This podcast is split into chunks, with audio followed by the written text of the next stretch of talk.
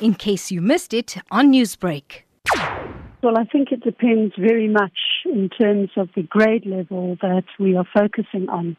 Uh, different grades have different priorities. So the first thing to look at is which uh, grades or which uh, phases are we focusing on. So, for instance, if we're looking at the grade 12s, which seems to be uh, a major emphasis at the moment, getting them back to school in the grade 7s, we need to look very carefully as to what we hope them to achieve by the time they would finish uh, their schooling year.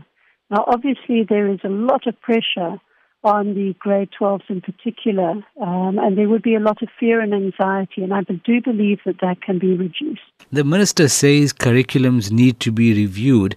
So, how should that be done without compromising the quality of education, especially for matrics who are preparing to go onto that next tertiary level? What the minister, I think, is referring to is streamlining and, uh, let's say, placing more emphasis on key concepts and areas within the curriculum. Every curriculum, for instance, will have additional information which is enrichment, enhancement, information that you would hope children to be able to, to cover.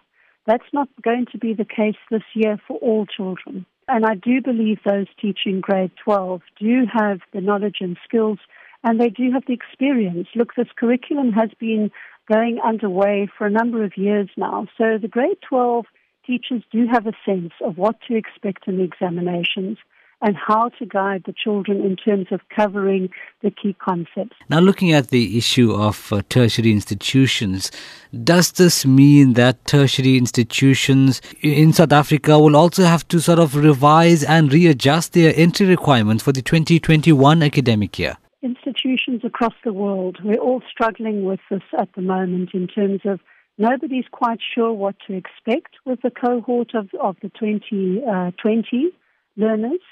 But what I what I do think is that there will be um, not adjustments necessarily to the entry requirements, but I do think that the, the year will start a little bit later. I do think that learners will be given more time this year than they have been done in previous years. In other words, the year will extend longer and the first year of the universities will be delayed. Newsbreak, Lotus FM, powered by SABC News.